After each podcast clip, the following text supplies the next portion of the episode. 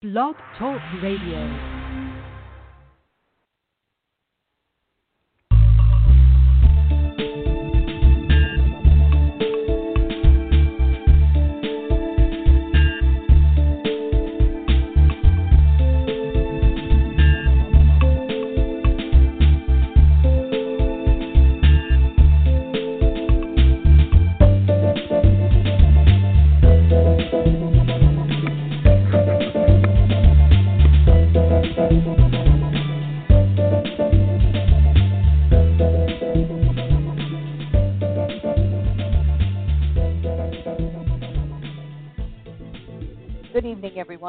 Marty Oakley of the PPJ Gazette Online, and this is the TS Radio Network. It's February 18th, 2021. Do you know where your mind is? I swear, uh, if any more crap comes out of the government, I, I just don't know what I'm going to do. Um, we ha- we have gone through a period here, I think, which is maybe the epitome of everything that's gone on the last 30 years in D.C what we have is one of the most dysfunctional, disjointed, uh, inoperative, corrupted government we could have imagined. And we've sat here and let it happen. Instead of going after them, we have fought between each other, called each other names, attacked each other when we should have been going after them. There is no accountability. There is no accountability.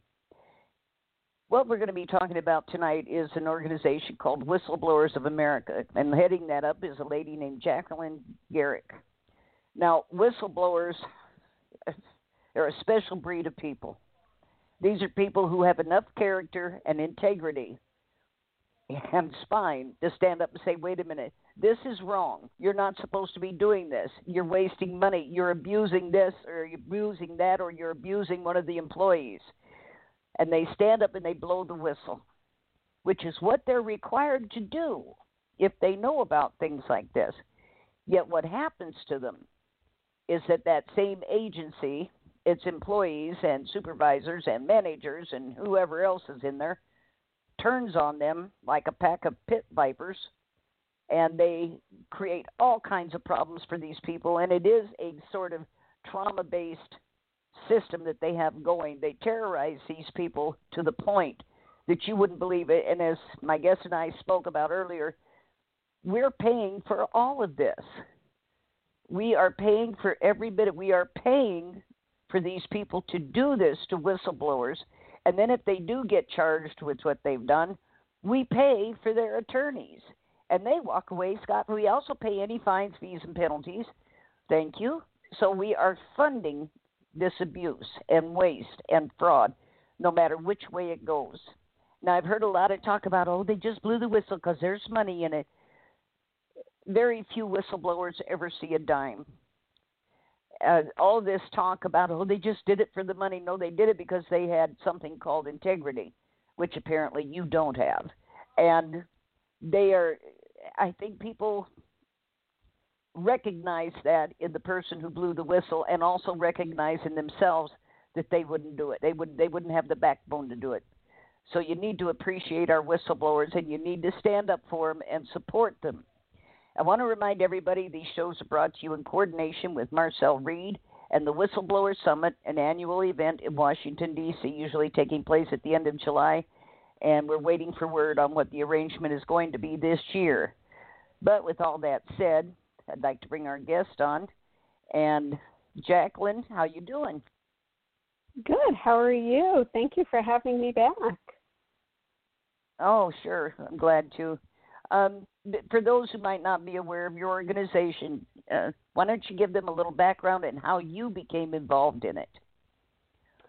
Sure. Well, you know, all of this was quite by happenstance or accident, as uh, as you'll learn about most whistleblowing. Um, so in in 2017, we set up Whistleblowers of America as a nonprofit because of this need to connect with each other.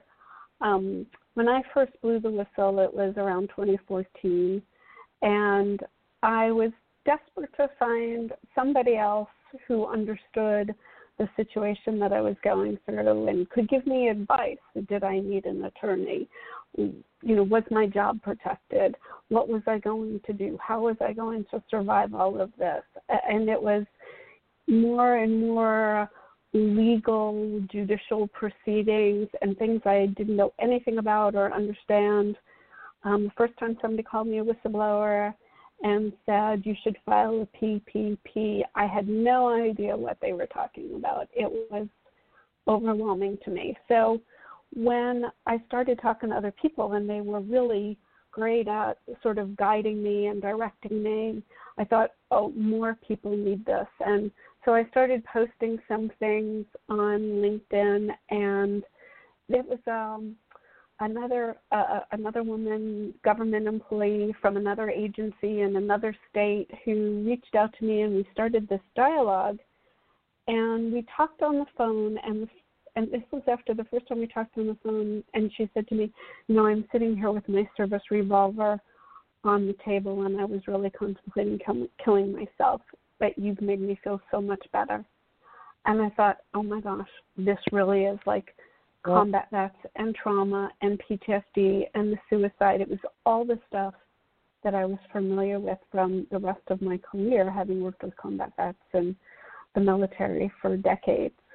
So mm-hmm. I really began to see the need to pair up whistleblowers in the same way we were using peer support for combat veterans. And before you know it, an organization was born. Uh, wow. It just, you know, uh, it's like I had said to you the idea that the taxpayers, the public, is paying mm-hmm. for all of this. You're you're paying for for the fraud, waste, and abuse. You're paying for the retaliation. You are paid if mm-hmm. they go to court if they get charged. You're paying for their attorneys. You're paying any fines and you know other things that may happen to them monetarily you're paying for all of they're they're really not being held accountable for anything not one of them sees a day in jail or anything the idea jackie i told you this the idea that this could be happening in federal agencies these mm-hmm. are supposed to be yeah. the top the cream of the crop the best the most you know and it turns out they are just cesspools of influence peddling and corruption. Mm-hmm. uh, it, it's just disgusting. So, and I, we're like I said, we're a small organization, and in three years, I've probably logged over 625 conversations, connections with people from all over the world at this point. But I will tell you, my number one whistleblower comes from the Department of Veterans Affairs and then the Department of Defense. And Oh wow! Most of the issues they blow the whistle on are things like contracting, fraud, wait, fraud, waste, and abuse, and standards of care, or discrimination and harassment in the ranks. Um, so it's this, it it is this mix of government people who are really trying to do the right thing and set the right course. But I, I'll be honest right. with you, I one time um, a few years ago now, I went and I I just sort of went to be a companion. I couldn't legally represent him. I'm not an attorney. I'm a social worker by background. Um, so my first disclaimer for the evening. Um, but I went and I sat with this very senior person. He, uh, he was older, had had a very long, distinguished career. I mean, there was no doubt in my mind that the government was trying to railroad him out of his job so that they could shut down his office and his program um, and and get rid of it.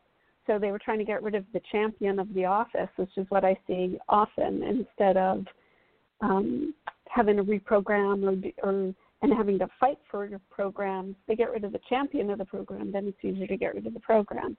So they were trying to get rid of his program, ah. and he had spent thousands, tens of thousands of dollars on his case and like most people, family obligations prevail, and he ran out of money for the attorneys.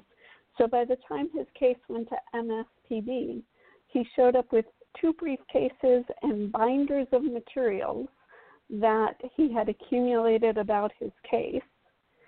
And then the government walked in, and there were two attorneys, a paralegal, a um, labor management relations advisor, and their witness. And I thought, wow, look at this imbalance of justice. Here's this this poor poor man fighting for his reputation and five government witnesses that we're all paying for, that he's paying for. Yes. That are gonna that are and the judge was just so gracious and just gave him an opportunity to really present his case and kind of helped him understand the process and you know how you ask a question. And she was yes. she really understood what it was like. And i'm sure other people i mean i had a i ended up doing the process per se myself without an attorney.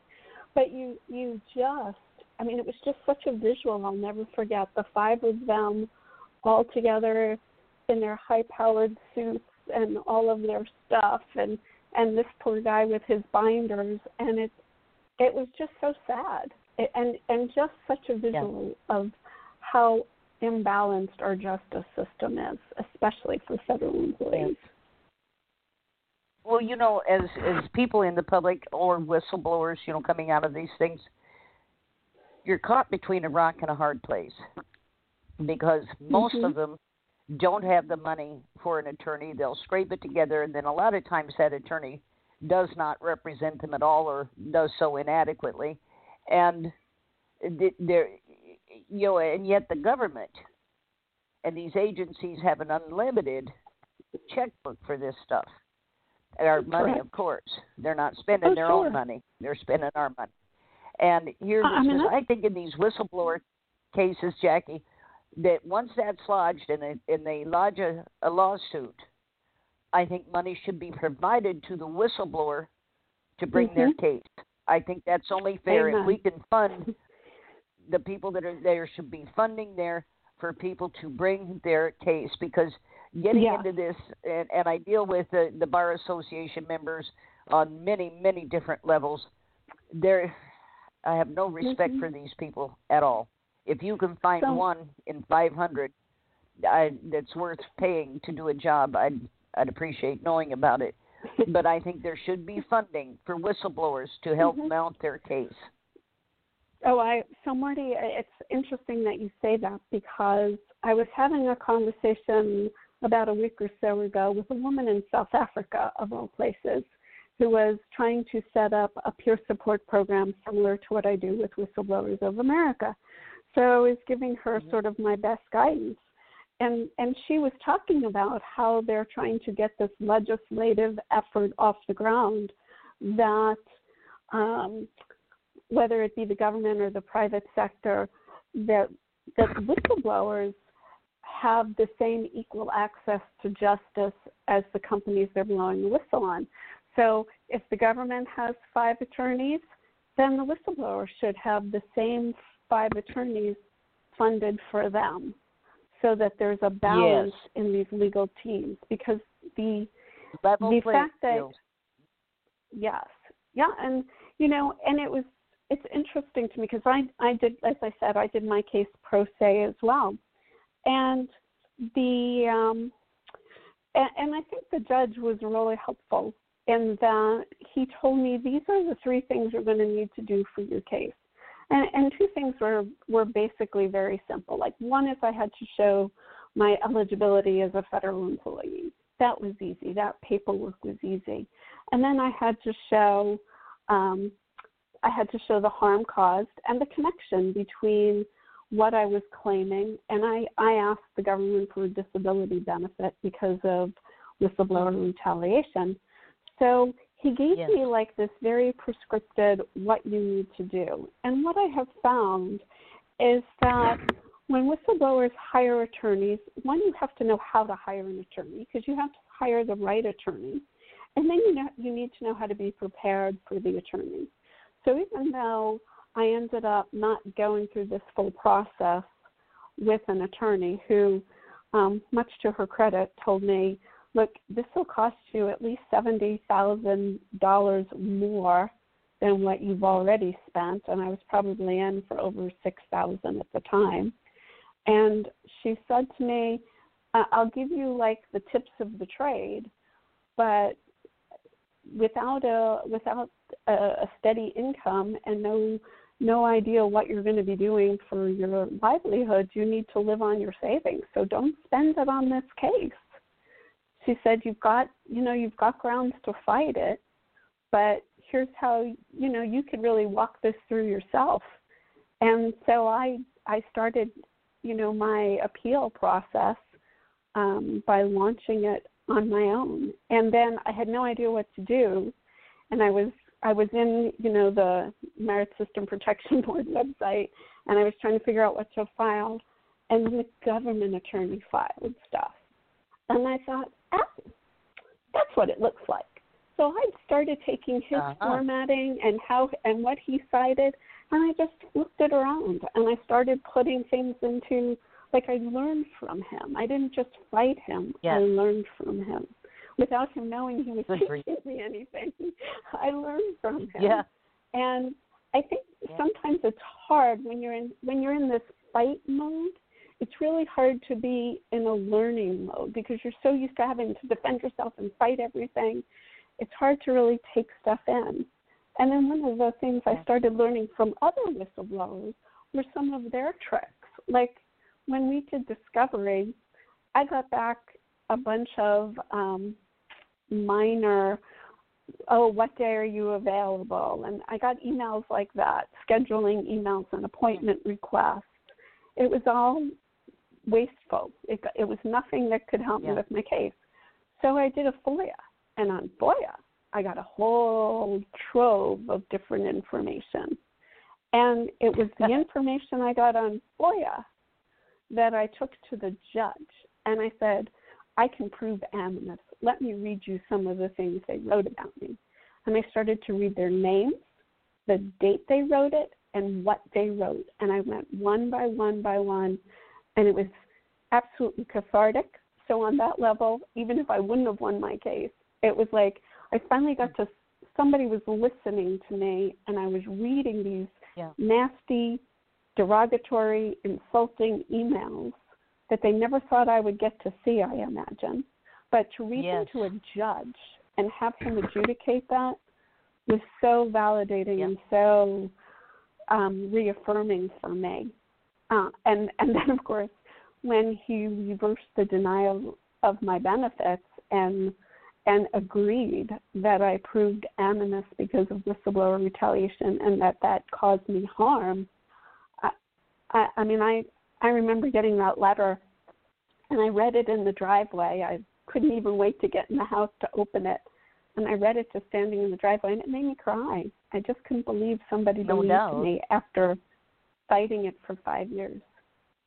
It was horrible. Wow yeah, I can't. Uh, I think one of the things that comes out of all of the issues that we deal with, whistleblowing being one of them, is the idea that people have had to learn the law, which I think in and of itself is a good thing. They've had to learn mm-hmm. the law because you get no education in it in school. So, in any situation, you're coming into it blind with assumptions that you've made based on what you've been told in school you know, in an indirect way about what a wonderful country we're We're the most noble and most honest, and you can trust the mm-hmm. government. No, you can't. And um, but uh, on the one hand, I think it's a sad situation that we have had to take this aspect on. On the other, I think it's a very good thing because you need to know what the law is. You need to know how to use it. Um, I know the Supreme Court came out here, I think it was three years ago, and said that they will no longer hear pro se cases yeah, because you're a, a bar member. And um, I know Wisconsin came out in 2010 mm-hmm. said their Supreme Court and their new rules said that oh they would no longer hear uh, they would hear pro se cases, but if anyone helped you with your case, anyone, they were guilty of a Class mm-hmm. C felony. Um, but they don't like pro se. Many times a pro se will go into court and is more true to form uh, they may make some minor mistakes, but they don't stand up and lie. They don't try to manipulate the situation. They're very tuned in on this has to be accurate. It has to be, you know, irrefutable. and um, so you get that. But it's like the women of forestry. Um, they talked about Mm, not yeah. only in the retaliation, they talk about how they didn't just retaliate; they dogged them for years. They, Right. if they applied for a job somewhere else, they would Mhm. give them a bad review if they they ruined them financially they caused so much stress in their families that their their marriages would break up some of them committed Yeah. suicide Mhm. this from the federal government Yeah, no, I'm aware of the USDA, the fraud in the USDA, the um, abuse, especially of women in the Forest Service, has it, Yes. it's one of those things that's that's out there but not well understood. But uh, you know, I do have to say one thing, two things maybe here. but uh, first of all, I, I, I want I, I I want to first of all just absolutely praise the people who did stand by me. The bravery yes that it took, because most whistleblowers will talk about the ostracizing and the shunning that they go through and the mobbing. I mean, those are all horrible tactics. But the allies that will help or, or stand up with you, the people who will believe you. I mean, the person I made my disclosure to, who like hmm who just like looked me in the eye. I, you could just see the steam coming out of his ears, and he picked up the phone and started to defend my position and what I was doing. Unfortunately, he passed away before the OSC or anybody interviewed him. But there was a witness that was in that meeting with me who wrote letters and signed statements and was by my side the entire time as a as a friend, as a compatriot, always doing the right thing. And there were there were several others who stepped up to help, to, who shared information, who helped me develop my case, who supported me, who encouraged me to create Whistleblowers of America. So, yes, there are a lot of bad actors in the government, and there are a lot of perpetrators that I do believe Yes. there's a special place in hell for. Um, but I agree. also and let me open the door but I do have to just absolutely praise some of the names and faces that are flashing before my mind right now who were hmm were just astronomical and people who do good work every single day. I mean, I think most people who work for the government go into their jobs to do the right thing. I mean, I was I was hmm reading something that a VA employee recently posted that was just I mean it was you could you could read and hear and feel the compassion for their work. Their their uh-huh. their work environment may may suck, it may be hostile, they're Yeah. fighting, but they're there every day because they're a they're a veteran, they believe in their fellow veteran and they want to see the right thing happen and they're they're doing their best to to take care Yeah. of the patient populations that they care about. We've got, you know, doctors, nurses, social workers, um, admin, tech. I mean, you've got a full gamut mm-hmm. of people at the VA. You've got police officers, you've got the Forest Service, you've got military, active duty military personnel who are whistleblowers because they see and want the right thing to happen. If there weren't good people in Yes. government, there wouldn't be any federal whistleblowers. So they're out there. There and you I go. think we should so I think we need to, you know, we Yeah. can't throw the baby out with the bathwater. I think there are some wonderful people There in you the- go. in the, in the government, and we have to, um, I think, stay true to that course. But I also Yes. agree that the lesson in civics and civility that I had to learn Yes. over the last few years was was definitely eye opening. And you really, as the whistleblower, have to be your best advocate. You can't just write a check and hope the attorney knows what they're doing. They're, the only one who really knows your case is you. And you're the best person to write your narrative, to write your timeline, to gather your evidence, and be able to explain it. The, the thing the attorney is going to do is going to put in the right code of law and the precedential cases that have come before you. but you really are going to develop Right. your case. Right. Jackie, I got a question here from a listener going back a little bit in our conversation. And he wants to know what is, what is it that you're referring to as mobbing? What does that mean? Ah, so that's a great question. Um, so when we talk about mobbing, we're really talking about a tactic where perpetrators are really good at getting um, other people in the in the workspace to collaborate or conspire with them. You know, the example I always use is the flying monkeys of the Wicked Witch. They go out and do her bidding. Yes. They protect her castle, Yeah. but they don't have her power.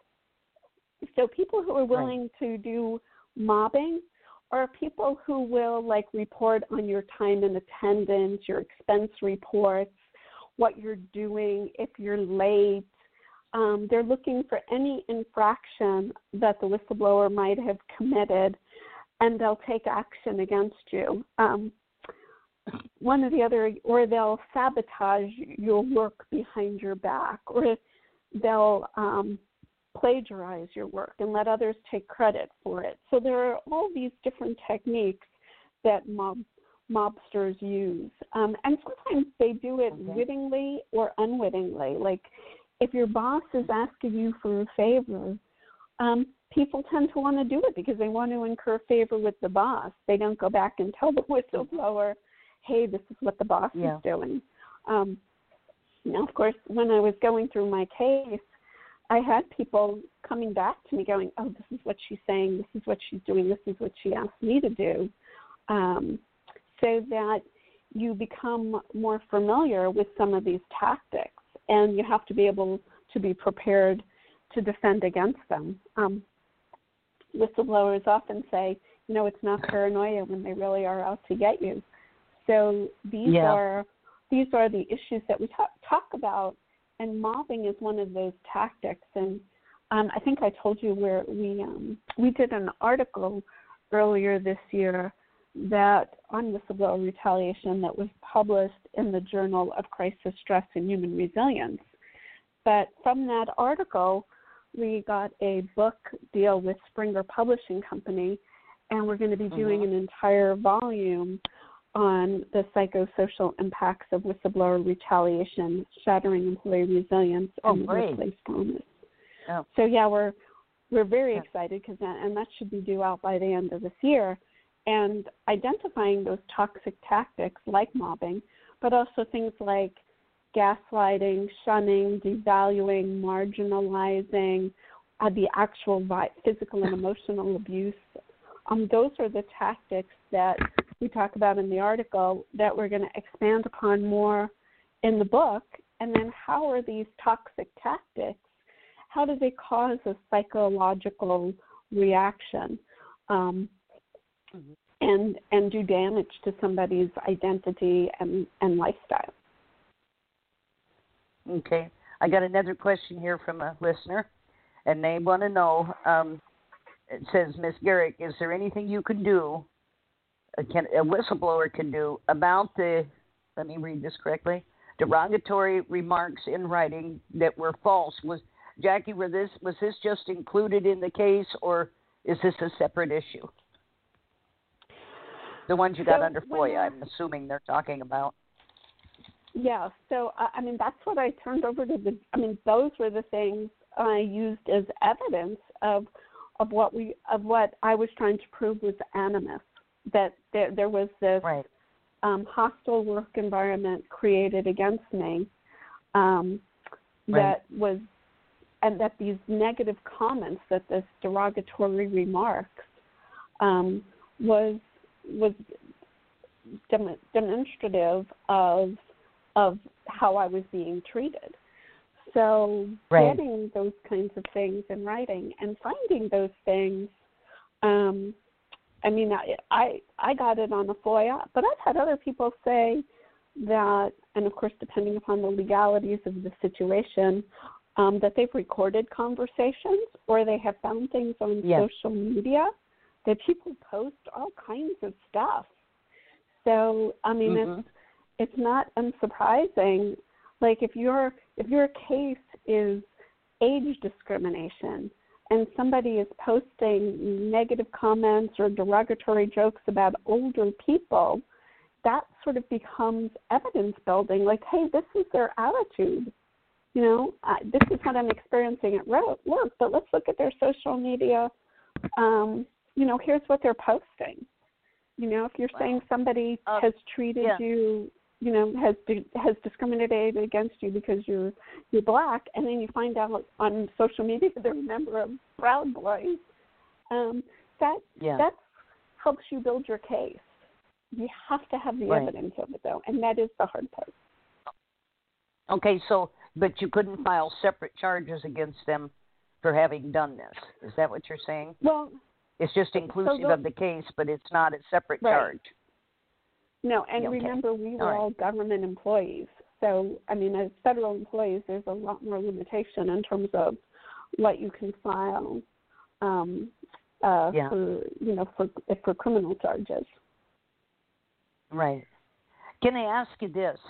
Uh, and maybe you know this, maybe you don't, but I know when it comes to the military, we've dealt with people from the military also. Mm-hmm. Um, how do they? Can they avoid the military tribunal? Which of course doesn't follow the Constitution because, well, you during your term of service you're expatriated, and you that's where you become a government employee, a GI, government issue, and um, but in these cases, um, can they actually get into civil or criminal court? And I'm trying to figure all this out. Like I say, I think one of the saddest parts of all of this is that even with this massive legal community the mm-hmm.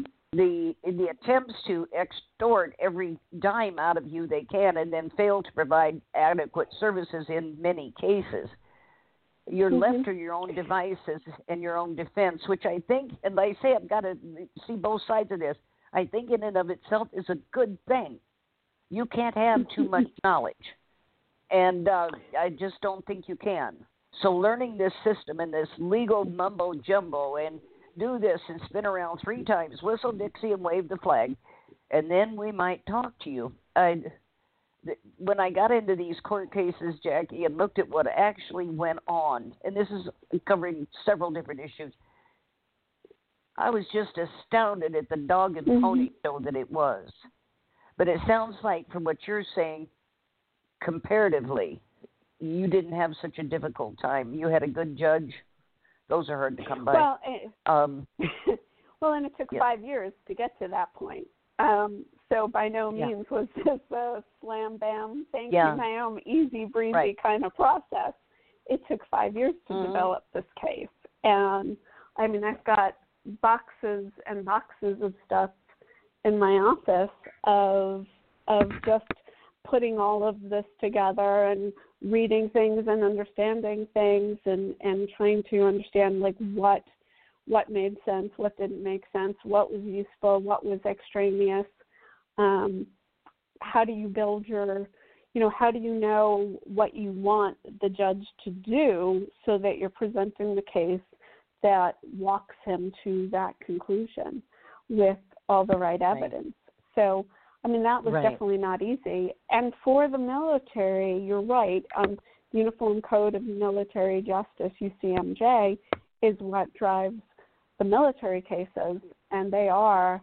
Um, and this is where like cases of military sexual trauma have been so hard to deal with. And um, actually, one of my my friend, my attorney, um, who's been on the board of Whistleblowers of America, Natalie Khawam has been representing the Vanessa Guillen family in the um, effort to try to change some of those laws that the military are um, umbrellaed under. So things like the Feres Doctrine that prevents you from suing right. for malpractice. The um, yeah. Um, the fact your your your commander gets these reports for sexual assault and the command adjudicates its own um, wrongdoing. Um, the fact that all of this happens under the same, you know, umbrella. Um, makes these things difficult because you don't feel like you're getting fair representation. And then the whistleblower, you know, the woman or or the man who reports sexual abuse is then subject to the same command, is usually the one whose career ends, gets moved. It's not usually the perpetrator. And proving these cases Right. again becomes a lot of he said, she said, unless they've made a um, a report and a rape kit has been done. Those cases have been have just been heartbreaking because women and and men service members find it really hard to find justice in such a closed system. Yeah. I got another question here. Um, having a little trouble with my headset. Uh, this is from a lady. Her name is Katie. She said she spoke with you about three years ago, and you may remember her, but she has a question. She said, Did they ever try to stop you from um, representing yourself? She said, Did the court try to stop you, or did the opposing attorneys try to stop you? Uh, so, hey, Katie, I hope you're doing well. Um, send me a note. Let me know. Um, no, they never did stop me. Um, you know, they they don't make it easy, and they can be a little. They can treat you in a very dismissive manner, but no, they Mhm. were not able to stop me from representing. And and again, this is for the federal government. It's a very different system than for the private sector and the civilian um, whistleblowers who who go to civilian courts. Um, I, I, eventually, federal employees can can kick out to federal and even to the Supreme Court. But for the most part, you know, it all starts with these internal systems, um, specially designed Okay. for government employees. So, Jackie, so are you saying that in these courts dealing with whistleblowers, um, and I'm trying to understand this here, are things uh, in, in different, is procedure different than it is in a regular court, a common court, or is it just the same? Yeah, so I, I mean, I would definitely say it's different. Um, so my so my complaint first went to the Office of Special Counsel, um, and I did go to the Office of the Inspector General, who twice told me to go elsewhere and never investigated my complaint, um, which was a mistake. I Oh, should have geez. insisted that the OIG investigate the um, the so what I initially had reported was a conflict of interest with suicide prevention funding. So instead of in, instead of investigating that, they sent me to OSC for the retaliation. And by the time we got down the road with OSC, there was no investigation on what I had reported in the first place. Um, and, and as I mentioned, Oh, wow. right the person who I had reported to had passed away. So that was Mhm. my, that was one of my first mistakes early on. Is I should have separated out my issues. I should have taken Mm-hmm. the conflicts of interest with the suicide prevention funding and contracts. I should have insisted that the OIG investigate that when I first reported it, and then made a separate complaint to the OSC about the retaliatory issues. I should have mm-hmm. separated Okay. those two things. And then OSC You know, they're investigate. Oh. Well, they investigate, Go ahead. and then either they they can assist or they send you over to the Merit System Protection Board. So, and that's where Mhm. I bounce back and forth between the agency, between Department of Defense, MSPB, then the Office of Personnel Management, OPM, and MSPB. So, it was a lot of going from here to here to here to here to finally get a judge Yeah. to hear my case. And those are administrative judges um, that are a little different than, you know, in a in a court where the judges have been elected and and their terms are a little different and there's a there's potentially a jury.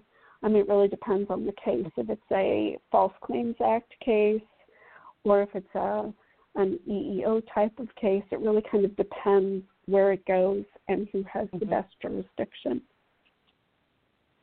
See, I don't understand why there's an Office of Inspector General, why there's an Office of Civil Rights. If this isn't an Mm-hmm. indicator that something is wrong, um, this stuff just, you know, it's like if your house was on fire on one end, you wouldn't go down and start a fire on the other end. Uh, you'd call the fire department, get that fire put out. But no, we don't do that. We have all this corruption and abuse and waste and fraud going on, and instead of correcting it, they erect these internal agencies who are going to deal with it. They're going to make sure you're treated right. Only they never do anything like the Office of Inspector General. I have yet to figure out what these people are actually supposed to be doing.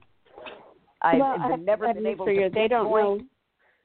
They don't know either because Yeah, we've had ahead. whistleblowers who will go to the OIG, and then the OIG, like in the VA, we've had somebody go to the OIG who sent them to OAWP, who said, "Oh no, we don't have jurisdiction in your case. You need to go to the OIG," and and they're like, "Wait, I started at the OIG, and now it's months and months Yeah. later, and you're telling me the referral the OIG made was erroneous." And and then there's yeah. you know, if you're in if, again through the VA, the OAWP, which that's been a you know a mess we can talk about different, but what they do and what OSC does. So if the whistleblower goes to OSC and OAWP, OAWP should have the opportunity of resolving the matter in house. But they don't. They say, Mhm. "Oh, well, you filed with OSC, so we're not going to help you. We're going to wait for them." When OAWP could resolve the issue. Imagine if we could resolve some of these issues at the lowest common denominator and Yes. restore the whistleblower to their previous job, to their previous pay, I mean whatever it is that they that they need um, restitution for. Let's make that decision easy and early without all of these adjudications having to take place. I think that's what most people want. Well, you know, you talk about restitution or maybe getting placed back in your in your job. Would you, after what you've been through, would you actually want to go back there in that situation and work? Because you're going to be faced with a lot of the same people that tried to, you know, gang you. Um, would you want to do that? No. I mean, Yeah. when I think about that, don't I, mean, it's it's it's it's funny because um, you know I've had people ask me, so would you go back to the government ever?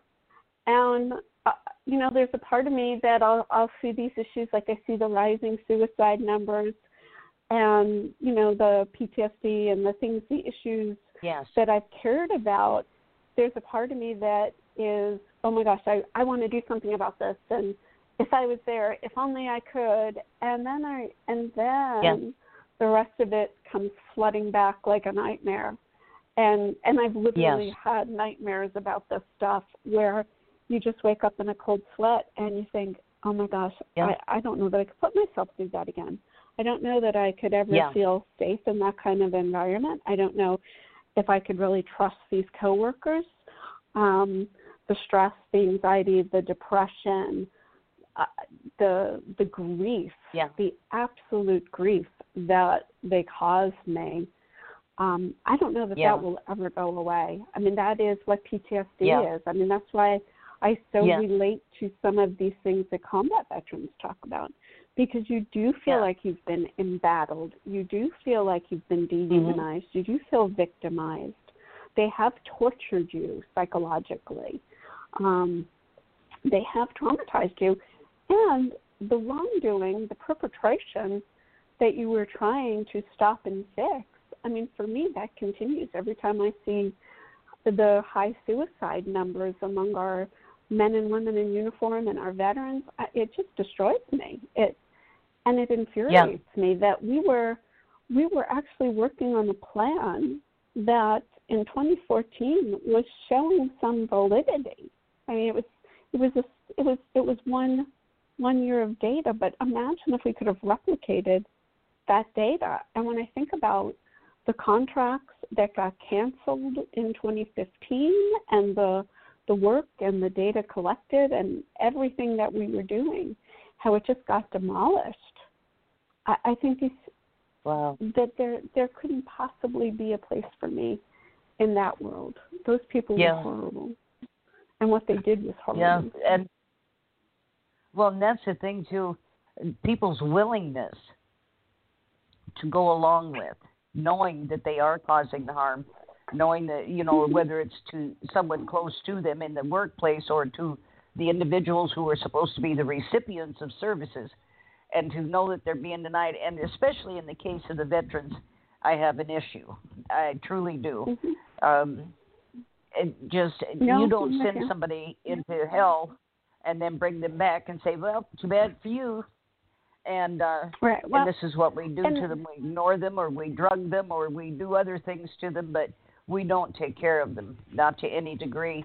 And the amount of money that the VA gets is absolutely staggering. Somebody's living But- good.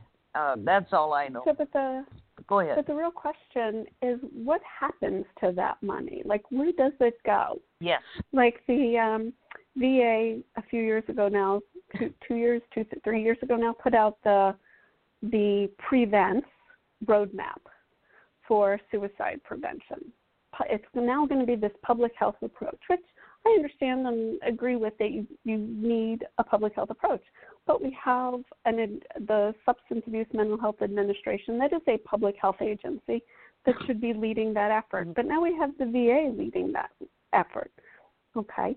But my question is how come in this prevents report that's a, a roadmap for suicide prevention public health, there's not one mention of an inpatient bed? There's not one mention of Uh-huh. increased staffing. And then these are the issues that other whistleblowers have brought up, right? Um, staffing at vet centers, um, being required to see 30 to 33 patients a week instead of the recommended standard of 25, money that doesn't get spent the way it's supposed to get spent. Um, in in one of the DoD reports, you can actually see it from budget year to budget year where 20 million dollars just disappears. What happened to 20 million dollars? Congress in one year said this is for suicide prevention, but then it goes down by $20 million in the following year. What happened between this year and this year to $20 million? Where'd it go? How come did Congress not fund it? Did it get did it not get spent in the year before? Contracts that got canceled? Why? What happened to the money that was there for those contracts? How come we didn't do it? We've had call centers where they are where they are, don't have enough money to have better equipment and be fully staffed. So they're dropping calls when veterans call in. We can't get bed days of care for veterans who do call the hotline and they are listed as having severe suicidal ideation, but there's no available bed day of care. So where do they go for six, eight weeks while they're waiting for bed? We give them a prescription, we send them home, and we tell them to hang on and hold on because we're going to get them into a bed and they're going to get this great care. But now they're now they've been turned away at the emergency room and they're sent out into the parking lot. I've got police officers who are telling me we're supposed to be trained in stopping and asking people um, that we see in the parking lot that look upset. Well, that's a violation of your civil liberties. Police officers aren't supposed to stop you and interrogate you without probable cause. So now they're being asked to monitor people who might be suicidal in a parking lot. Why wasn't the mental health person able to do that? Why does the police officer have to do that in the parking lot? I mean, these are these miscarriages of care that are being allowed to be perpetrated because we shift money and focus away from the important things. But we can do these sexy social media campaigns. We can have posters and billboards and, and give out all kinds of tchotchkes with the 1 800 number for the call center, which is an important thing to do. But then you have to back it up with a standard of care. And when that's missing, and, and whistleblowers call me and have told me, hey, we're told don't say that a patient is suicidal. Say that it's only moderate or that it's controlled or that there's no active plan when they know that this person is at greater risk. But because the medical center doesn't have the funding or the staffing to provide that level of care, then the patient is listed in the in the record. It's a fraudulent record, so that the medical center doesn't get in trouble for that. I have another whistleblower who was on TV talking about not telling patients they had TBI diagnoses when they also had PTSD. So veterans, um, and I believe it was in Louisiana, they weren't being told that they had TBIs. So they weren't getting treatment, they weren't getting meds, they weren't getting all the complex level of care that would it take to help somebody who has a cognitive impairment manage PTSD symptoms. And now and now you've gotten me all spun up. well, I'm going to tell you something about like asked where off. the 20 million went. That's all right. Um, but, hang on there. Uh, you asked where the 20 million went. Nobody knows where it went. Uh, one of the things I learned early on in in going after legislation and running it down is a bill passes, and from there it's still not an automatic deal. Then it, you know, and they have to include the cost and all of that stuff. Then it goes over to funding, okay? Mm-hmm. And so they decide in funding where the money is going to come from to pay for the cost of that bill. And if it's approved there and they designate, you know, it's going to come from this, that, or something else, then it's sent over for authorization. And this is mm-hmm. where things stall out. The authorization never comes, but oh, they no, will but I'm still talking list about money that was their, authorized. I'm talking about money that was Yeah. already in the line item in the budget. It was there, never got spent, Okay, so and then disappeared. so who's got a new house or a new car or a new what? That's what you need to look for, because uh, you know, somebody got something. Uh, uh, you know, this happens all the time in these agencies. Uh, remember on uh, nine one one, two days before nine one one. and travel. hmm Yes, the, the two days before nine one one happened, the Pentagon was nailed for missing two trillion dollars. That they just didn't Mhm. know what happened to it. 911 Mhm. happened, that fell off the radar. Nobody ever looked at it again. But this happens all the time, Jackie. This happens. Millions of dollars go missing. And it's like, oops. Uh, Hell, I I freeze up if I'm a dollar short in my checking account. How do you, you know, how do you how do you get by 20 million being missing or 10 million, you know, or even a Mhm. 100 bucks? What where is that money? Somebody knows where that money is somebody got the benefit of it. And it wasn't you. I wouldn't disagree. No, no, I I got pushed Yeah. out of my job for making complaints about it Yeah. all. Yes, Jiminy Christmas. Mhm. This is just disgusting. Um, has anybody else in in the area where you worked, has anybody else blown the whistle or faced any of this? Oh yeah, like I said, um, the the two most common types of whistleblowers I have come from the Department of Veterans Affairs and Defense, and it was other Yes. um, it was other DoD people who really and some VA people who inspired me to want to create Whistleblowers of America because I felt like we needed each other. We may not always agree on Yes. things. We may not always see eye to eye. Our cases all may be different and have nuances. But the fact that, you know, we need our own army, listen, you, you know, you said it. They come to court with five, ten people on their side and, you know, an endless supply of cash. The best thing for whistleblowers is to have somebody that is like a friendly ear that they can talk to and problem Yes. solve, make decisions, be resilient. I mean, sometimes it's time to let the case go, and and you and it's Mhm. okay to come to that decision, but it takes having that person who has walked where you've been and understands what that battle is like, who can say to you, you know what, Yeah. it's okay.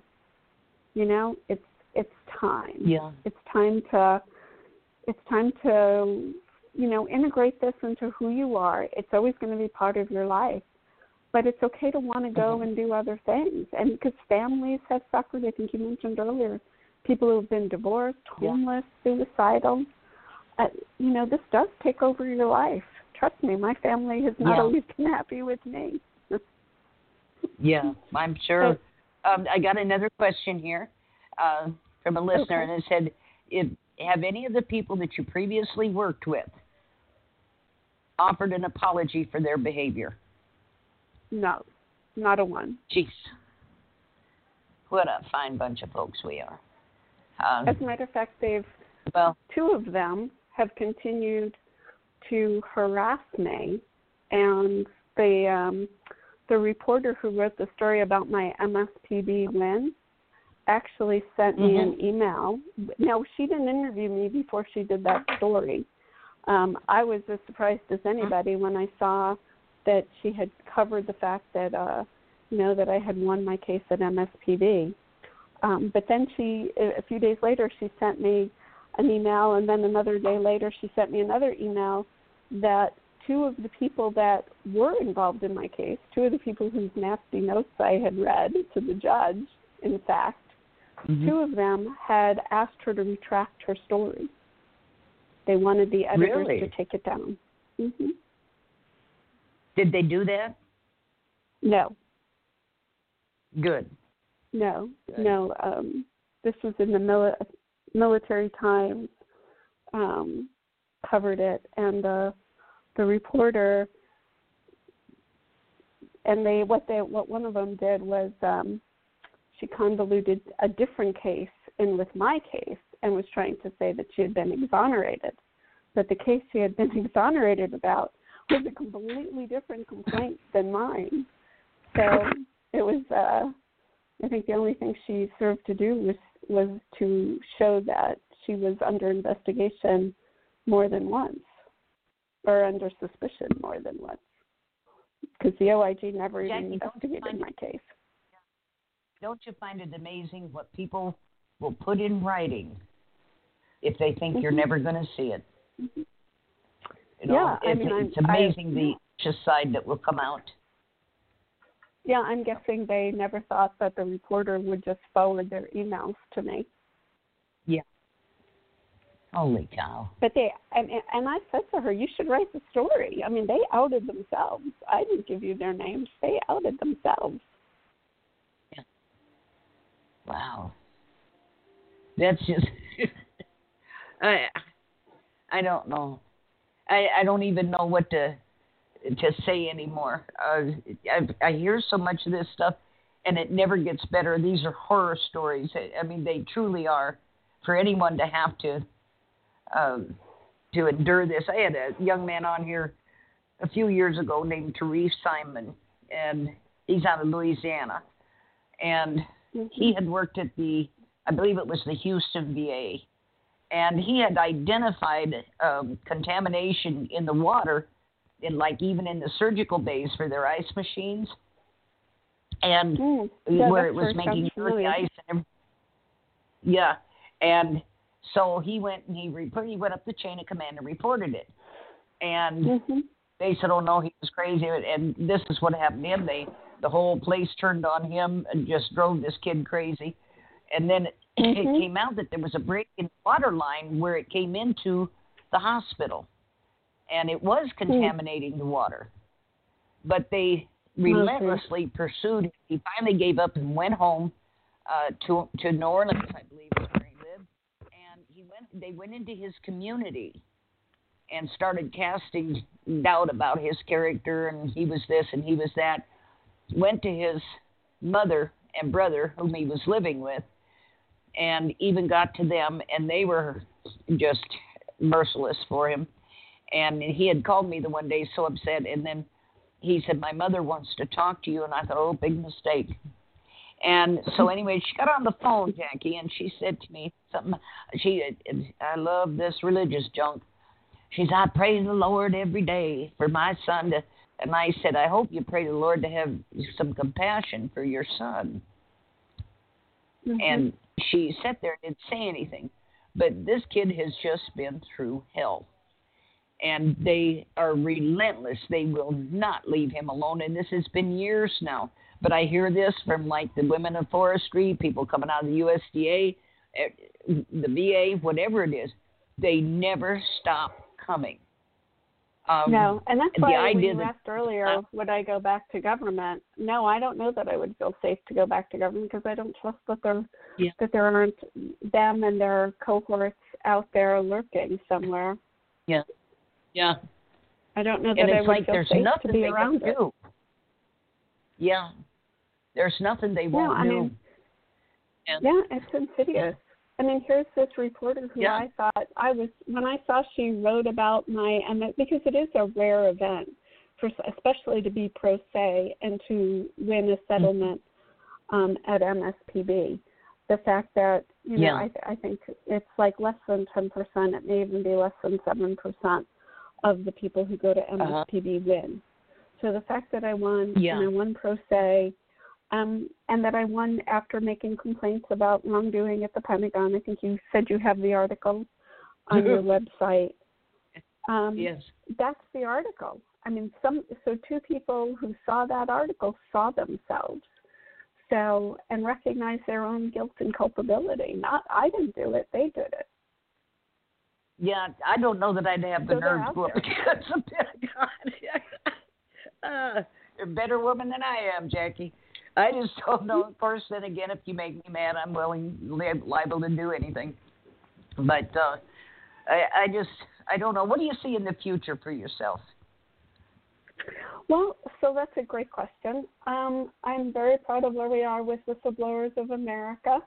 Um, we started a whistleblower protection advocate certification program because we do feel like there's Oh, a career pathway here. Yeah, we do feel like peer support, there's a career pathway to help people mentor through this process and, and teach and train other people. Um, we're working on plans for what we want to call a Workplace Promise Institute. Um, so that one of the things we require for the workplace for the whistleblower protection advocate certification is like 10 hours of training um, that is based Mhm. on the um, evidence-based reciprocal peer support, understanding some of the whistleblower laws, understanding some of the tools. But we wanted it to Mhm. cul- culminate in the idea that there needed to be this workplace promise that what we Mhm. wanted employees to ultimately embrace was this idea of right doing and organizational right doing. And uh, the workplace Mhm. promise was born out of actually work I had done previously with the World Health Organization on developing a suicide prevention imperative and then a toolkit.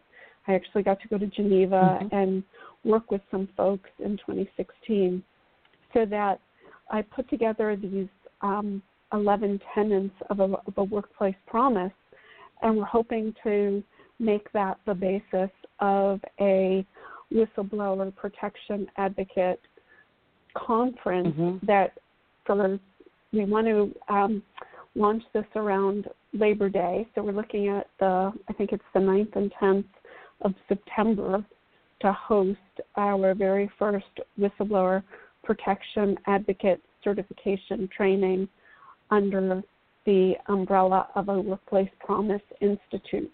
So Mhm. stay tuned. I Wow. hopefully will be putting out more and more information about that. And then I mentioned that we're also Mhm. working on the book. So I'm hoping the book will Yes. be wrapping up around the same time of the conference because I do think understanding the psychosocial impacts of retaliation is something that nobody else is really doing in the same way. There are a lot of lawyers and, and legal, um, but understanding the psychological trauma of being a whistleblower is not something Yeah. um, that's being done as broadly. And I think I mentioned I'm connecting with whistleblowers in the UK, um, South Africa, um, Canada, um, in Israel. I've had people, Australia, I've had people all over the globe see my articles, um, see things I've posted, um, seeing me present at on other venues on the radio, and they've reached Mhm. out and they've invited me to be on their webinars and to do other presentations. Good. So doing things like this is really exciting for me. It's for me it's my own personal healing to to help and reach out. But you know, I I I sit at all all hours and I read some of these things from other whistleblowers and it does it just breaks my heart to hear how alone and isolated and misunderstood they they feel and frightened and lonely and and that they're that that trauma that identity disruption is so pervasive in their lives and that there's so little help understanding. There's very little um, restitution that comes from these court cases. One attorney told me most whistleblowers, you know, for their emotional pain and suffering, you know, they're lucky when they get twenty-five thousand dollars um, instead Yeah. of you know the thousands or millions that other um, uh, workers might get for their damages. So this Yeah. is this is a, a cause we're in an uphill battle on. So that's kind of my hope for the future is to is to fill that void. Well, you know, I have noticed too. I, I primarily deal with these predatory guardianships of these attorneys and these professional Mm. predators. And over the last two years, people reaching out from other countries. We've had. Uh, I work closely now with people in Australia, um, Mhm. Spain, England, France, the UK, Canada. Um, and what I'm finding and what I'm now hearing from you, all of these things, these issues that we're dealing with and we're fighting, they're taking place in other countries. It may be a different terminology or a different name for the organization, but it's the same Yes. thing. And Well- there, with the internet, we're able to reach Mhm. out to other people, and I think this is concerning to many people up top. And I fully anticipate that over the next couple of years, we're going to be seriously curtailed in communicating with people outside the country. I truly do. Well, I think the one thing though that I've learned about trauma is that it is it is universal. So whether you're talking about combat veterans um, who have who have fought in the Russian army, in have been in France, have been in Spain, have been in Israel, have been in the UK. Mhm. Combat trauma is combat trauma, and I'm seeing the same thing Yes. with whistleblowers that most countries um, you know, and I was just reviewing um, this week. I was, was reviewing the European Union um, report, and the um, there's a an anti-corruption report out of Korea that both give recognition to how dangerous whistleblowing is, and that retaliation is harmful. We're we're getting there. We're we're making those inroads about uh, and I call it taking a trauma informed perspective into understanding Mhm. whistleblower retaliation, or, or what I've called workplace traumatic stress. That we have to see these Yeah. hostile work environments as as a um, serious injury, as a personal trauma, and that people have been harmed, they're suffering, they had gone to war. This is a war of a different color. Yes. Well, you mentioned too about it being dangerous. I think that is probably the most appropriate word to apply to whistleblowing. Is it's dangerous. Yes. It's dangerous Yeah. personally. It's dangerous in your everyday life, in your relationships, in, in everything to do with you. It's it encompasses everything, and it is dangerous to do this. so I always admire people that had the backbone to stand up and say, "Hey, wait a minute, this is wrong. You're not supposed to be It's doing hard. this." But what happens to people, Jackie? They get into these agencies and, and you know the supervisors, managers, or whatever they call them, and it's like they go nuts, and they suddenly think they can do whatever they want to do, and you can't do anything about it, which in most cases you can't. But um, what what happens in people's minds that allows Well, them? You know, so I think that's a you know that's a fascinating question, and, and probably could be a long dissertation in of itself. But the the idea that power corrupts, that money corrupts, Yes. that when there's personal gain at stake, uh, it's very hard for people to to not choose their own self interest over the greater good. And. I, I get that you know you're in a very you're in these very competitive environments. Um, you're trying to make a living to support your family, and and people can easily, I think, get lost or seduced by the power. And and there there look there are some truly evil people in this world. There's that has you know I used to think it, everything was about your nurture and your environment, but I've come to learn that there's evil walks among us, um, and it and it could be dressed in cute little outfits and high heels, but the um, the fact that it is there cannot be overlooked, and that the the influence it has permeates an organization. I mean, dangerousness comes from an organizational culture that allows dangerousness, corruption to breed. And when we don't address it, when we don't have good anti fraud detection, when we don't have certified fraud examiners, when we don't have properly trained investigators, when we don't have impartiality and independence in our judicial systems, all of those things lead to this very toxic command climate and culture that allows for corruption to take place. And and it may start small. It may not be the the biggest graft scheme ever. I mean, I've talked to people who, you know, it's been time card fraud, and then it's been millions of dollars on contracts, and it's been everything in between. So it takes all kind, it takes all forms, and you know, people that want to avoid being responsible. They don't want to be guilty, even if they've made the mistake. I mean, one of the things I've read about medical errors is docs don't like to make to admit to medical errors for fear of being sued or um, held accountable. Attorneys don't want to be disbarred. People don't want to admit to their mistakes because they don't want to lose an even greater um, career, a financial incentive, their family stability and security. And some whistleblowers are even hesitant because of that, because they know that other people might be impacted by this. You know, I've talked to a, a group of whistleblowers who um, saw fraud by upbilling the government, which meant there were too many people on site. Well, if you get if you remove the too many people from being on site, then your friends have just lost their jobs.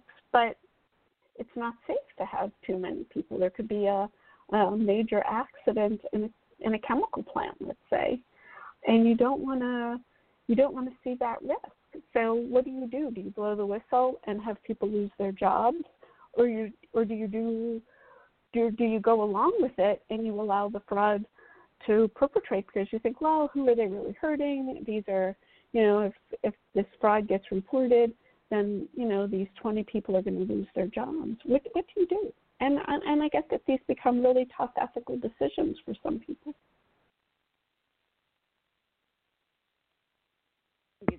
I don't know that this can ever be corrected. And I think as long as federal agencies are basically allowed this wide latitude and well, yeah, you did this and you did that, but you know we're going to look bad if this gets out. So here's what you do. Mm-hmm. And mm-hmm. but nobody's accountable.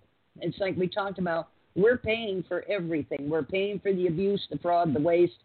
We're paying for mm-hmm. the retaliation, and we're paying their attorney fees if they have to go to court, and we're paying any fines or restitution they have to pay. And they walk away free. And many of them have um, federal benefits built up. If right. they get well, that's fired why you need this. yeah, they get fired, in. they lose those benefits. But so they allow them, mm-hmm. like Tony from forestry, to step down and resign. That way, he mm-hmm. keeps all of his benefits. We paid all of his attorney fees, you know, his whole defense mm-hmm. and everything. Why did we have to pay for that? But the women that came against him all had to put their own attorney bills. That's not right. Yeah. No, I agree. I mean, that's where the injustice exists. It's where you can't you can't hope to win these cases until there is more balance in in some of these scales. And that's why as as whistleblowers of America, we have said that there should be fines and funds and grants available that agencies have to pay for outside representation and support. Um, you know, we started this whistleblower protection advocate certification program because we would like to see a, a career trajectory for people who have been whistleblowers to then be able to help and support other people. But getting that culture change, you know, I remember years ago when um, the government established the Office of Victims of Crime, and there was a um, the National Organization of Victim Assistance. They help crime victims, people who have been sexually assaulted, domestic violence cases, um, but they don't do workplace cases like with like retaliation. They don't look at other forms of harassment and assault. It's it's all related Right. to the physical violence. So we don't have an office like OVC for whistleblowers. There is no place for them to go to get assistance, for people to get training, and, and for there to be a, a grant making program that, and, and you're right, the government spends millions and millions and can't even account for half of it, but yet to help people find justice, and not just justice for themselves, but justice for their institutions. For that to happen, it's up to the whistleblower, the, the citizen, to pay for the case, which you're right, is it, it should be outrageous to everybody listening. Yeah. yeah. I, all of this just, you know, for, since I was first exposed to it, Jackie, has just boggled my mind. How could this be happening in the federal government? Mm-hmm. And then I always wonder, too, what money could we save annually if they just clean things up? But I think the government Oh, has gotten so monstrously large. It's gotten so large that it's untenable, it's unmanageable, and so we have these offices of go away and don't bother me, like civil rights and the office of inspector general, and which costs us more money to do nothing, and the problem never Mhm. gets fixed. And um, so I don't, I just see it as an untenable situation. How much longer it can go on, I don't know. No, I am with you. Yeah. Okay, Jackie, tell us a little more about your book again, and tell us about the Whistleblowers of America website, how we can reach you. I've got a direct link to it in both the radio show uh, promo and the one on PPJ. And uh, you can click and go right to Whistleblowers of America. But give a give a little background again on your book and your website. Sure. Well, hopefully the book will come out um, at the end of this year. It is um, by Springer Publishing Company, and it will be titled "Psychosocial Impacts of Whistleblower Retaliation: Shattering Employee Resilience in the Workplace Promise."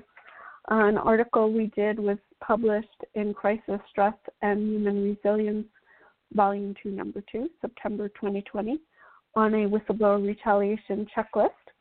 Um, so those are two sources. I think you put those on your website, or the book will be out. I don't know if Springer has announced anything about it yet.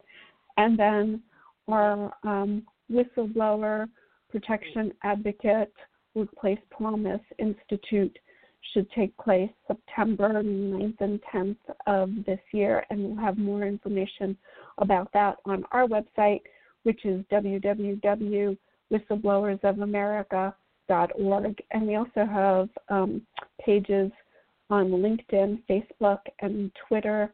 We're at Whistle P2P. So that's us and all our social media. Okay. All right. Well, I want to thank you for coming on tonight and uh, for talking about this because, you know, we hear more about it all the time. Most people don't survive it. Uh, I'm glad that you did. and uh, Well, but, thank you. and that you prevail, you know, and that you prevail. I, I just can't imagine. But sometimes, you know, the good guys do win. And uh, and especially you. being up against it a, a court, you know what I'm saying? Because one of the another issue that we deal with constantly is the corruption of the judiciary. Uh, people are so distraught and angry over the condition of our judiciary, uh, right up to and including the Supreme Court. Most people think the Supreme Court needs to be done away with. I personally agree with that. It no longer serves the purpose it was intended to.